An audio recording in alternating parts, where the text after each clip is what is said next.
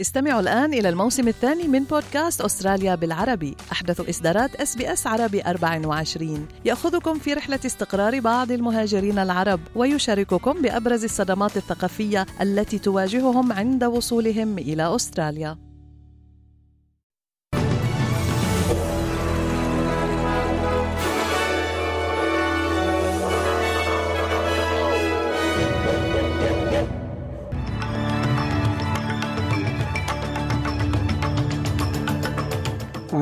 النشرة الحكومة الفيدرالية ترفع الضرائب على أصحاب الادخارات التقاعدية التي تتجاوز الثلاثة ملايين دولار. شرطة نيو ساوث ويلز تفتح تحقيقا لتحديد ملابسات مقتل رجل من التابعية الهندية في أحد مراكزها في أوبرن فجر اليوم.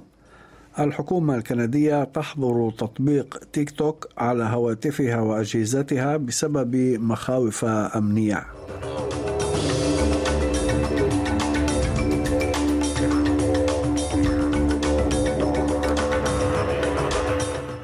هاشم الحداد يحييكم وإليكم التفاصيل.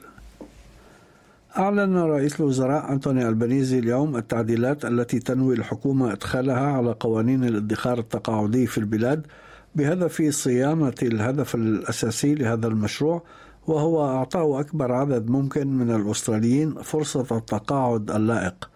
وفي هذا الإطار أوضح وزير الخزانة الفيدرالي جيم شالمرز أن حسابات الادخار التقاعدي التي تحتوي على ثلاثة ملايين دولار أو أكثر ستخضع لضريبة بنسبة 30% بدلا من 15% حاليا وذلك اعتبارا من منتصف العام 2025 وقال تشالمرز أن عدد الأشخاص المتأثرين بهذا التعديل لا يتجاوز الثمانين ألفا. We think at a really crucial time for our budget we need to make a serious assessment of what's affordable and what's not affordable, and we want to make sure that whatever we provide in the tax system is fair. Uh, and I think it's uh, for any objective observer the idea uh, that ordinary working people subsidise incredibly generous uh, tax breaks for people with millions and millions of dollars in superannuation doesn't stack up. أعلنت شرطة نيو ساوث ويلز فتح تحقيق داخلي لتحديد ملابسات مقتل رجل في الثانية والثلاثين من عمره فجر اليوم في مركز الشرطة في أوبرن برصاص رجال الشرطة بعدما هاجمهم بسكين. وأوضحت الشرطة أن القتيل طعن قبل قليل من توجهه إلى مركز الشرطة عامل تنظيفات في محطة أوبرن للقطارات. وأوضح مساعد مفوض الشرطة ستيوارت سميث أن القتيل يحمل الجنسية الهندية وهو من سكان أوبن مضيفا أن المحققين سيبذلون كافة جهودهم لمعرفة دوافعه What we know about this 32 year old man, um, he arrived in Australia on a student's visa from India in 2019. He remains in that process of visa. We are reaching out, or investigators from the critical incident led by homicide are reaching out to the Indian consulate so we can confirm his identity.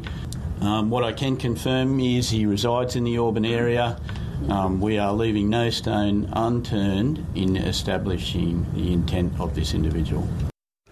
في إطار الحملة الانتخابية الجارية حاليا في نيو ساوث ويلز تمهيدا للانتخابات التي ستجري نهاية الشهر المقبل أعلن زعيم المعارضة العمالية في الولاية كريس مينز أنه في حال فوزه فإن حكومته ستجري تغييرات واسعة على خدمة الصحة النفسية الهاتفية Lifeline وستضاعف التمويل المخصص لها. وقال مينز أن عددا متزايدا من الأستراليين يعتمد على خدمات الصحة النفسية خاصة بعد خروج البلاد من جائحة كوفيد 19 وأوضح مينز أن هذا التعهد يعني رفع الميزانية المخصصة لخدمة لايف لاين إلى 8 ملايين و200 ألف دولار We want to make sure that we're in a position where we're funding services for Lifeline that are for people in need. And this $8.2 million commitment will make a major difference to the organisation and their ability to meet and connect with as many people as possible in a very difficult circumstance. كشف مركز أبحاث الفضاء سمارت سات اليوم عن المشروع الأول من أصل أربعة مشاريع يعتزم تنفيذها انطلاقا من ولاية فيكتوريا وتتعلق هذه المشاريع التي حصلت على تمويل من حكومتي نيو ساوث ويلز وكوينزلاند بتعقب النفايات الفضائية وتقديم معلومات تسهم في تعزيز صحة الممرات المائية وتحسين دقة الأرصاد الجوية. وأعرب المدير التنفيذي للمركز أندرو بيفريدج عن أمله في أن تسمح هذه المشاريع في المستقبل لأستراليا بتحقيق الاستقلالية في مجال الأبحاث الفضائية وبدخول السوق العالمية لهذا القطاع. I think what this demonstrates is Australia has the capability um, and emerging services that it needs, but we really need to continue to support um, and mature the products and services of the industry so we can really build that true sovereign capability and that potential to um, international exports as well. قال الرئيس الأوكراني فولوديمير زيلينسكي أمس أن الأوضاع حول خط المواجهة في بخموت تزداد صعوبة وجاء في مداخلة زيلينسكي المسائية اليومية أن الأوضاع تزداد تعقيدا مضيفا أن العدو يدمر بشكل مستمر كل ما يمكن استخدامه لحماية مواقع القوات الأوكرانية. واصفا الجنود الأوكرانيين الذين يقاتلون في بخموت بأنهم أبطال حقيقيون. وكان دينيس بوشيلين رئيس جمهورية دانيتسك الشعبية الموالية لموسكو أعلن أمس أن كل الطرق المؤدية إلى بخموت هي تحت السيطرة النارية للقوات الموالية لروسيا. على خط آخر قال الأمين العام للأمم المتحدة أنطونيو غوتيريش في كلمة له في افتتاح الدورة الثانية والخمسين لمجلس حقوق الإنسان التابع للأمم المتحدة أن الغزو الروسي لأوكرانيا أطلق الانتهاك الأوسع لحقوق الإنسان الذي نشهده راهنا. The Russian invasion of the Ukraine has triggered the most massive violations of human rights we are living today. It has unleashed widespread death, destruction, and displacement. The Office of the High Commissioner for Human Rights has documented dozens of cases of conflict related sexual violence against men, women, and girls. And serious violations of international humanitarian and human rights law against prisoners of war and hundreds of cases of enforced disappearances and arbitrary detention of civilians were also documented.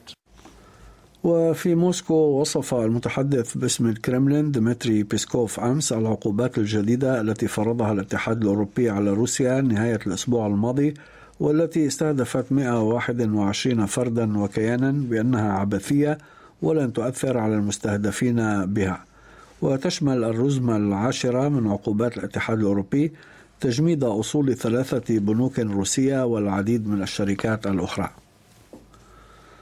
قررت الحكومة الكندية حظر تطبيق تيك توك على كل هواتفها وأجهزتها اعتبارا من اليوم الثلاثاء مشيرة إلى ما وصفته بمستوى غير مقبول من المخاطر التي تتهدد الخصوصية والأمن. ووضعت العديد من الدول الغربية تطبيق تيك توك المملوك لشركة صينية تحت المجهر منذ أشهر بسبب مخاوف بشأن مدى وصول بكين إلى بيانات المستخدمين وعلى الرغم من عدم وجود دليل على حدوث انتهاكات للبيانات الحكومية المرتبطة بالتطبيق حذرت الحكومة الكندية من أن أساليب جمع البيانات في تيك توك تتيح الوصول بشكل واسع إلى محتويات الهاتف. وكانت المفوضية الأوروبية حظرت الأسبوع الماضي التطبيق على أجهزتها بعد قرار مماثل من الولايات المتحدة. واستغرب متحدث باسم تيك توك القرار الكندي بحظر التطبيق معتبرا أنه اتخذ دون ذكر أي مخاوف أمنية محددة أو التشاور مع الشركة. وتدهورت العلاقات بين الصين وكندا بشكل حاد في السنوات الأخيرة لا سيما بعد توقيف أوتاوا بناء على طلب القضاء الأمريكي مسؤولة كبيرة في شركة هواوي في العام 2018 ورد الصين على الخطوة بتوقيف مواطنين كنديين. وفي الأسبوع الماضي فتح مفوض الخصوصيه الكندي تحقيقا يستهدف تطبيق تيك توك على خلفية جمع واستخدام المعلومات الشخصية للمستخدمين. في أخبار الرياضة فتح مكتب المدعي العام في نانتير الضاحية الغربية للعاصمة باريس تحقيقا في قضية اغتصاب تستهدف نجم المنتخب المغربي لكرة القدم وباريس سان جيرمان أشرف حكيمي. وفتح التحقيق بعد اتهامات من امرأة تبلغ من العمر 24 عاما قالت أنها تعرضت للاغتصاب في منزل اللاعب في الخامس والعشرين من الشهر الجاري وفق ما أفادت صحيفة لو باريزيان.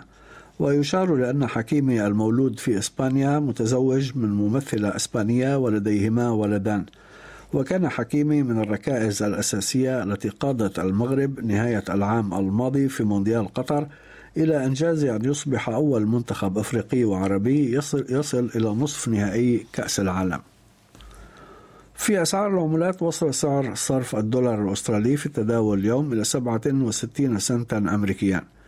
حالة الطقس المتوقعة غدا في أديلايد غائم جزئيا 24 درجة بريسبن مشمس 33 هوبارت غائم 21 داروين ممطر مع رياح 31 بيرث مشمس 37 درجة ملبون أمطار متفرقة 21 سيدني أمطار مسائية متفرقة 29 وأخيرا في العاصمة الفيدرالية كامبرا أمطار محتملة 27 درجة. كانت هذه نشرة الأخبار المفصلة أعدها وقدمها لكم هاشم الحداد. شكرا لحسن استماعكم.